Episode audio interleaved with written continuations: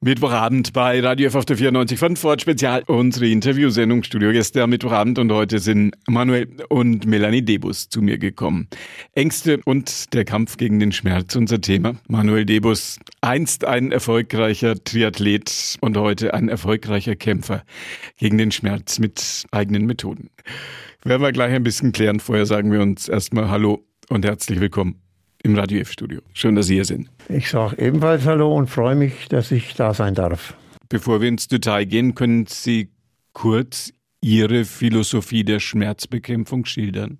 Ich möchte anhand von zwei Beispielen das Therapiekonzept Osteopraktik den Hörern näher bringen. Erstens das Schulter-Arm-Syndrom und das Bandscheibenproblem.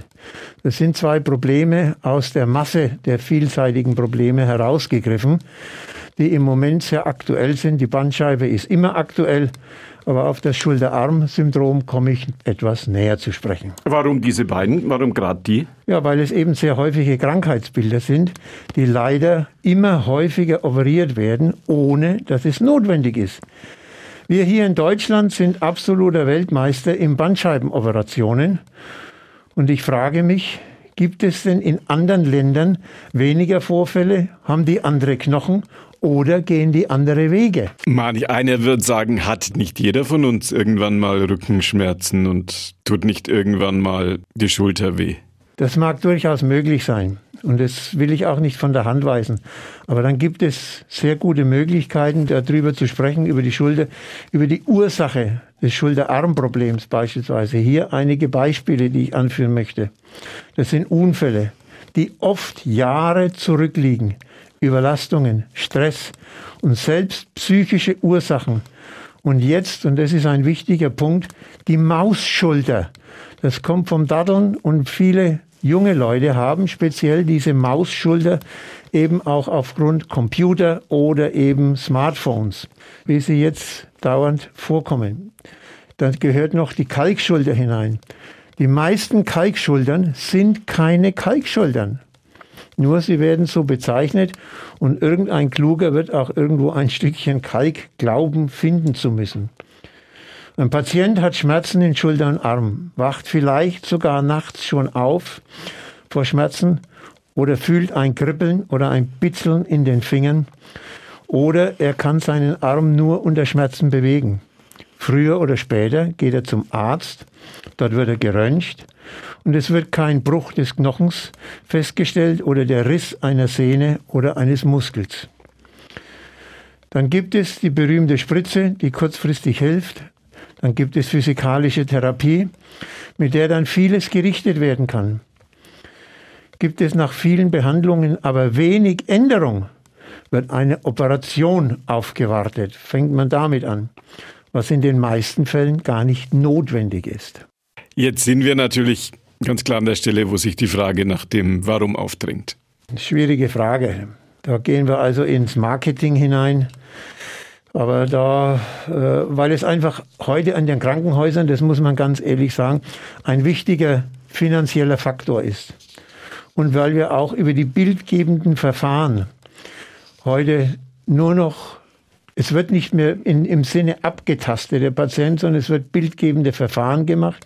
Und je nachdem, wie einer bildgebende Verfahren lesen kann, sieht er da einen Abriss oder einen Teilabriss oder sonst was, wo definitiv nichts ist. Ich kann das aus dem heutigen Tag wieder bestätigen. Eine ältere Dame, gut in den 70, sagt, ich komme aus dem MRT und habe einen Muskelabriss. Alle Bewegungen sind durchführbar. Sie hat nur Schmerzen. Da ist kein Abriss ja, sondern ich muss mir einfach die Mühe machen, den Patienten intensiv zu untersuchen. Ja, und so geht es eine ganze Weile weiter, geht von einem zum anderen, wie gesagt, MRT und sonstigen. Irgendwann kommt der Patient aber zu uns und wir versuchen und untersuchen ihn sehr genau, was uns immer wieder auch bestätigt wird, messen ihn aus. Und auf dieser Basis wird eine Palpation, das heißt eine Berührung, ein richtiges Anpacken und eine Funktionsprüfung gemacht. Und hier zeigt es sich, dass immer mehrere Muskeln für die Einschränkung verantwortlich sind. Hier zum Beispiel, und ich gehe jetzt ganz bewusst auf den Bereich Schulterarm, spielt das Schulterblatt eine ganz besondere Rolle. Und hier der Muskel infraspinatus. Ich will also niemand hier mit lateinischen Ausdrücken malträtieren, nur der heißt so, das ist der oben auf dem Schulterblatt, im gesamten Schulterblatt bedeckende Muskel. Und der ist bei allen Bewegungen dabei. So, und da sind sehr, sehr viele Probleme, die daherkommen und deswegen spreche ich es an und wenn man den auch richtig anpackt, reagiert der Patient sofort. Schritt 1 Problem erkannt. Jetzt kommt bei Ihnen dann Schritt 2 Problem gebannt. Was kommt dann? Gut, dann geht es darum, mit dem Patienten eine gemeinsame Strategie für seine Heilung oder mindestens eine Linderung zu besprechen. Das Therapiekonzept Osteopraktik ist speziell für die Ursachenbekämpfung entwickelt worden. Das heißt, in 90 Prozent der Schmerzen, die die Muskulatur betreffen, selbst bei einem Bruch muss die Muskulatur berücksichtigt werden. Warum? Weil sie die Aufgabe auch hat, den Knochen zu schonen oder zu schützen. Also Sie können das alle selber ausprobieren, indem Sie irgendwann mal ausrutschen.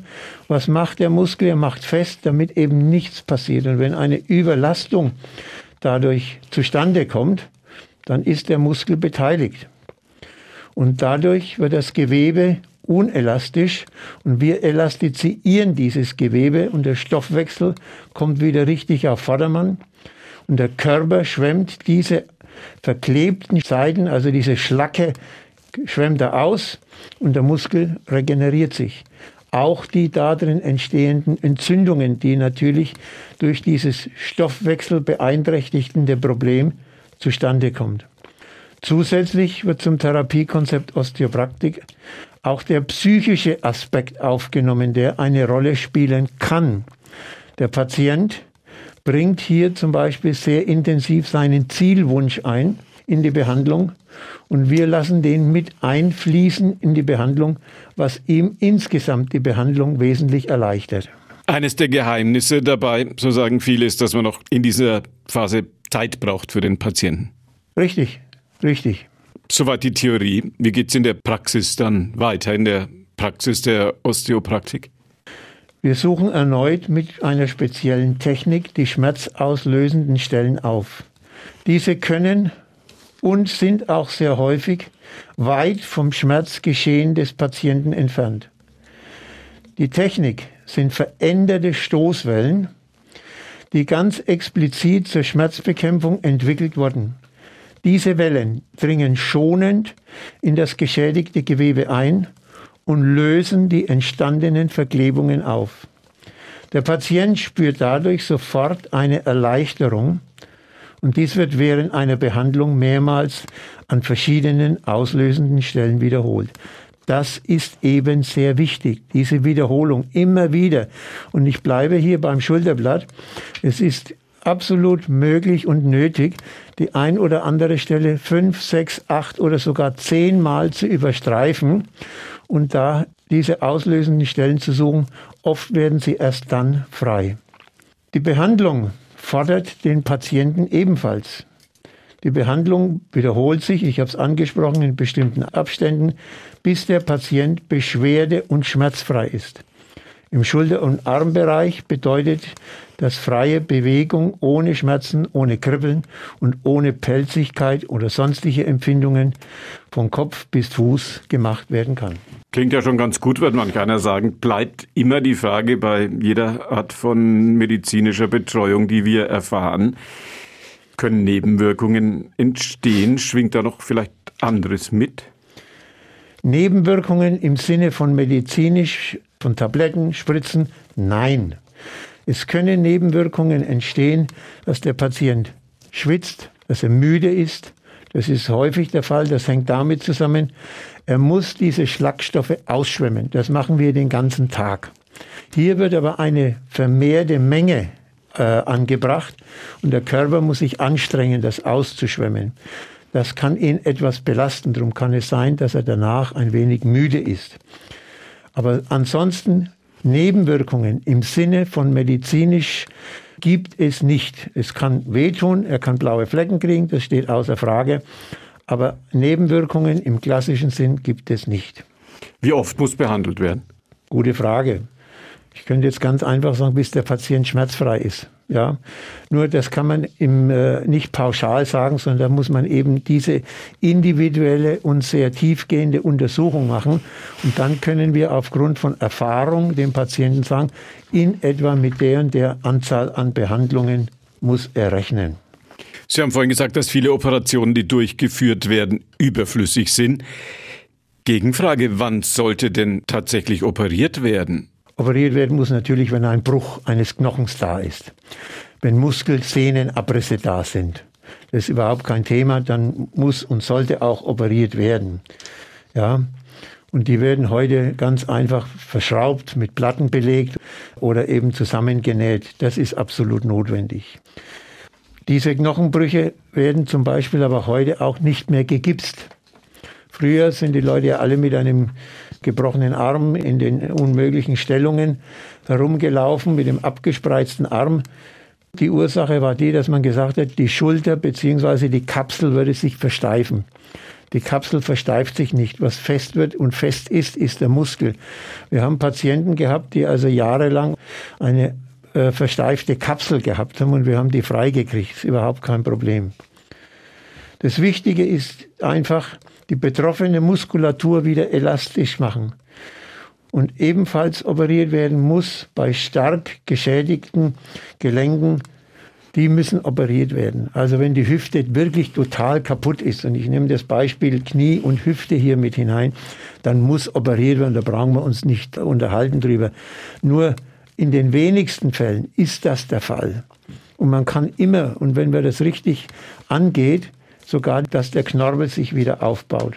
Also jede Arthrose kann behandelt werden, ohne dass sie operiert werden muss. Wenn sie natürlich extrem geschädigt ist, dann brauchen wir uns nicht unterhalten.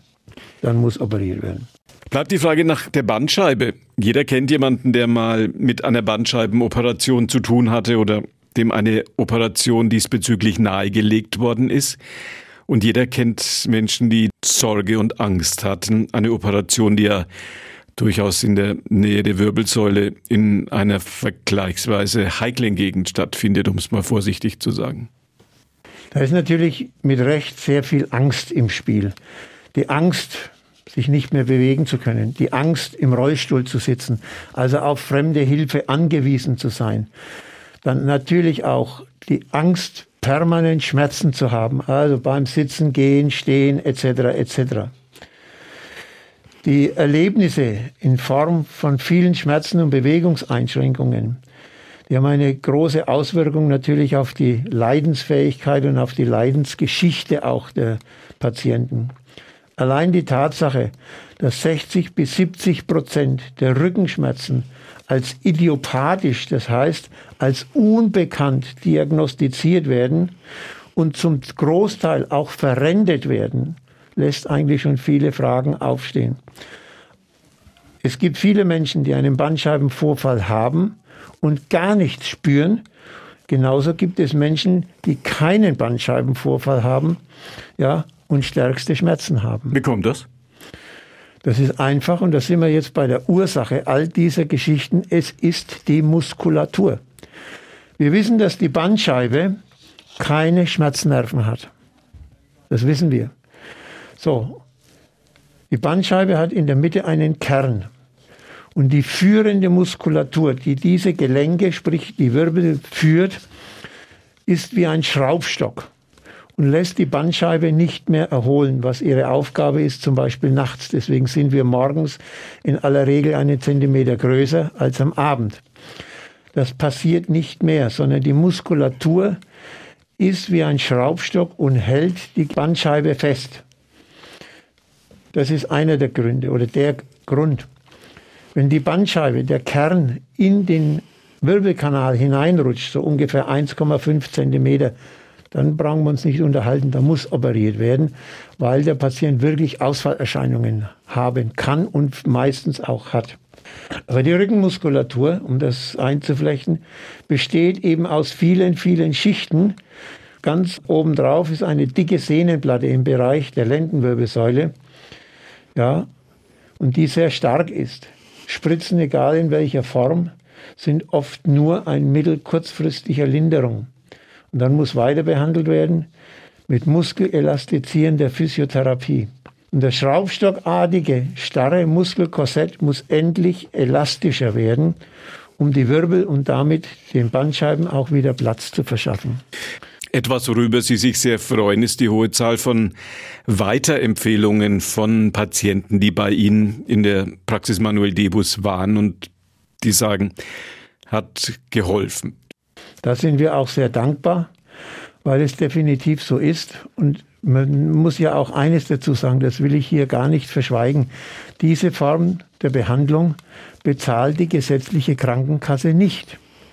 Und darum ist es natürlich schon für den Patienten auch eine Aufgabe, der sagt, ich bin mir das wert oder er sollte sich das auch wert sein.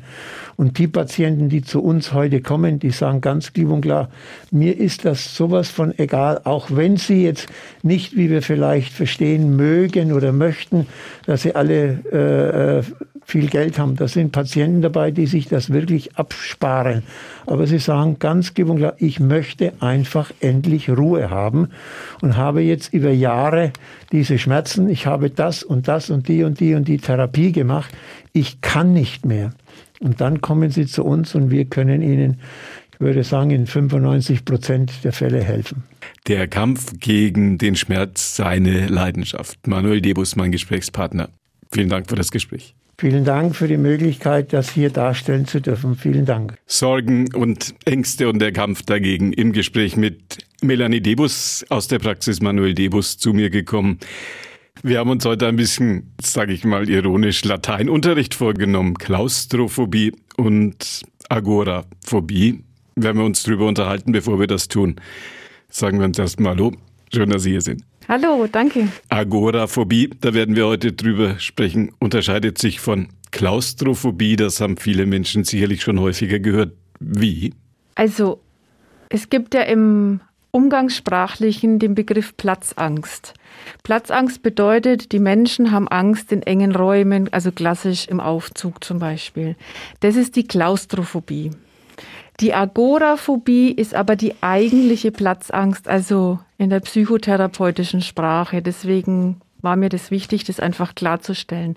Agoraphobie heißt, die Menschen haben Angst auf weiten Plätzen, also genau das Gegenteil, vor Menschenansammlungen.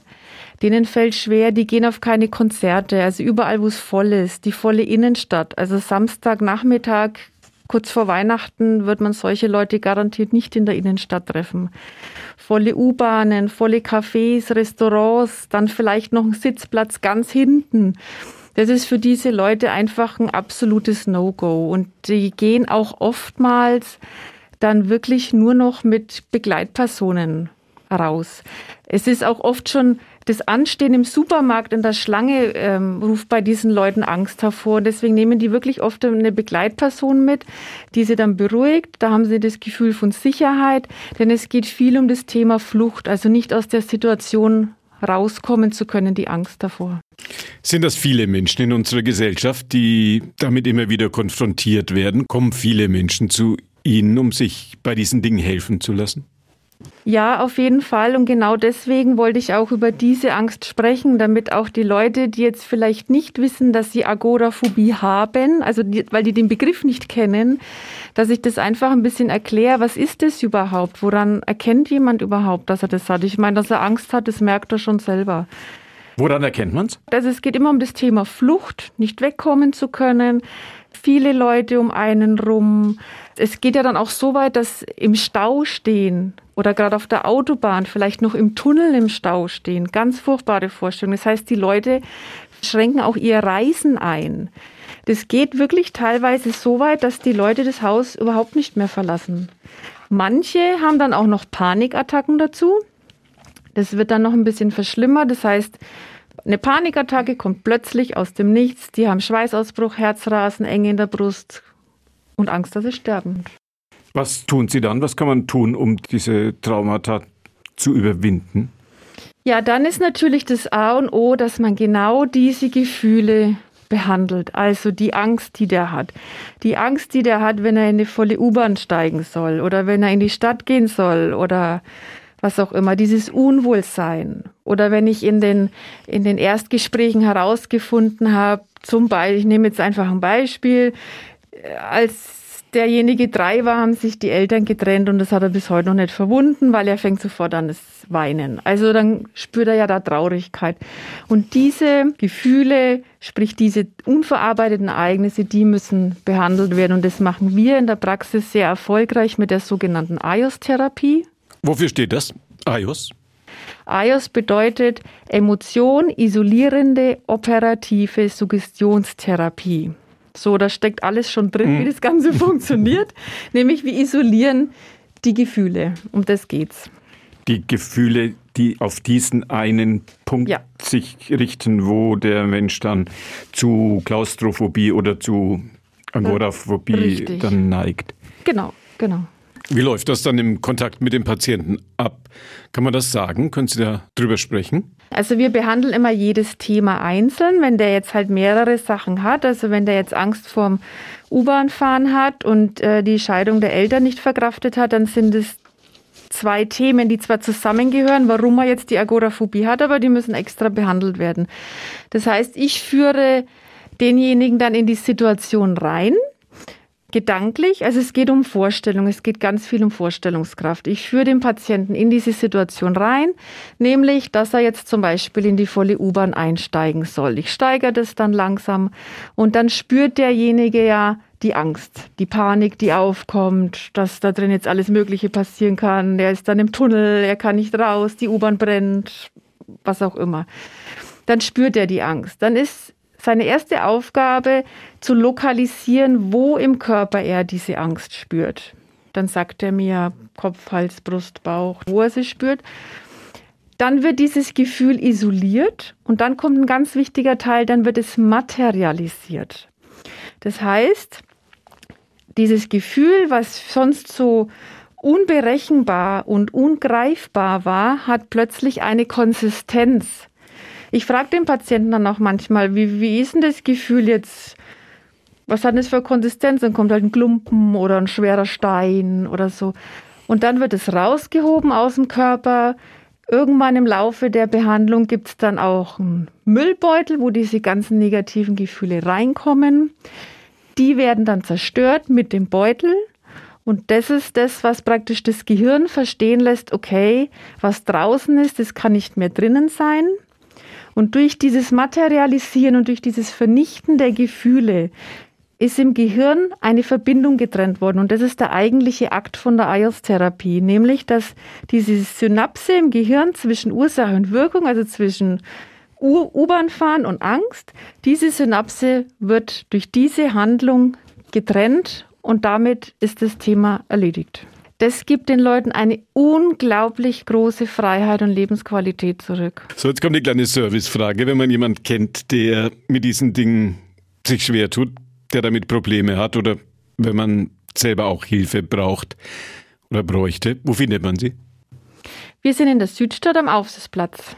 Kann man mit der U-Bahn hinfahren, wenn man keine... Kann man mit der U-Bahn hinfahren, man kann auch hinlaufen. wenn, man, wenn man keine Agora... Und es ist da immer recht voll. Melanie Debus bei mir. Wir haben gesprochen über IOS, ein Behandlungsprinzip zur Behandlung von Ängsten. Kann man das so sagen? Ja, also äh, nicht nur von Ängsten, wir reden halt heute jetzt ja. über eine Angst, aber man kann mit der IOS-Therapie alle Gefühle behandeln. Also wir reden heute speziell jetzt über die Agoraphobie. Also man kann wirklich jedes Gefühl behandeln. Also wenn es ist, dass die Ehefrau total genervt ist, weil der Mann jede Nacht schnarcht und er und sie nicht schlafen kann, kann man auch das behandeln. Das Schnarchen kann ich nicht behandeln, aber ich kann bei der Frau behandeln, dass es ihr egal ist. Wir werden Gelegenheit haben, uns an dieser Stelle über Sorgen, Ängste und Behandlungswege zu unterhalten. Ihnen schön, dass Sie hier waren. Weiterhin viel Erfolg auch im Sinne Ihrer Patienten. Vielen Dank. Tschüss. Die Beseitigung der Angst, das Thema von Melanie Debus. Melanie und Manuel Debus, meine Gäste am Mittwochabend in Vorort Spezial, unsere Interviewsendung. Das Gespräch mit meinen Gästen können Sie nachhören, www.radiof.de, auf unseren Internetseiten Podcast Vorort Spezial oder auf unserer fränkischen Podcast-Plattform podu.de. Günther Moosberger bedankt sich bei Ihnen fürs Zuhören und wünscht Ihnen noch einen schönen Abend bei Radio F auf der 94.5.